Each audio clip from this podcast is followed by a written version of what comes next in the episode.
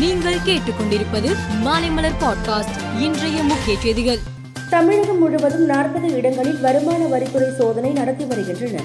பொது விநியோக திட்டத்திற்கு உணவுப் பொருட்களை சப்ளை செய்யும் தனியார் நிறுவனம் உட்பட மூன்று நிறுவனங்களில் வருமான வரித்துறையினர் சோதனை நடத்தினர்.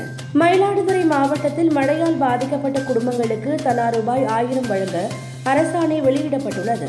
அதன்படி சீர்காழியில் தொன்னூற்றி ஒன்பதாயிரத்து ஐநூற்று பதினெட்டு குடும்ப அட்டைதாரர்களுக்கும் தரங்கம்பாடியில் அறுபத்தி இரண்டாயிரத்து நூற்று இருபத்தி ஒன்பது குடும்ப அட்டைதாரர்களுக்கும் தலா ரூபாய் ஆயிரம் வழங்கப்படும் என தமிழக அரசு தெரிவித்துள்ளது.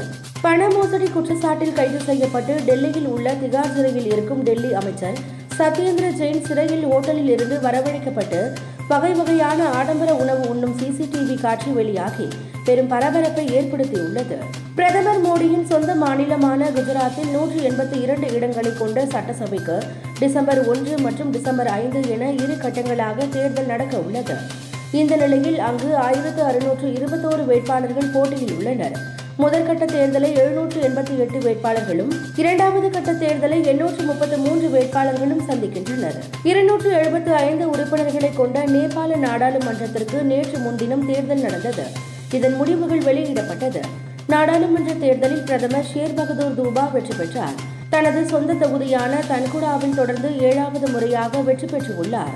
ஷேர் பகதூர் தூபா இருபத்தி ஐந்தாயிரத்து ஐநூற்று முப்பத்து நான்கு வாக்குகளை பெற்ற நிலையில் அவரை எதிர்த்து போட்டியிட்ட சாகர் தாவில் பதிமூன்றாயிரத்து நாற்பத்தி இரண்டு வாக்குகளை மட்டுமே பெற்று தோல்வியடைந்தார். பொருளாதார சூழல் காரணமாக செலவுகளை குறைப்பதற்காக உலகம் முழுவதும் பல்வேறு நிறுவனங்கள் மற்றும் ஊழியர்களை பணிநீக்கம் செய்து வருகின்றனர். இந்நிலையில் கூகுள் நிறுவனம் தனது நிறுவனத்தில் பணியாற்றும் சுமார் பத்தாயிரம் ஊழியர்களை பணிநீக்கம் செய்ய உள்ளதாக தகவல் வெளியாகியுள்ளது.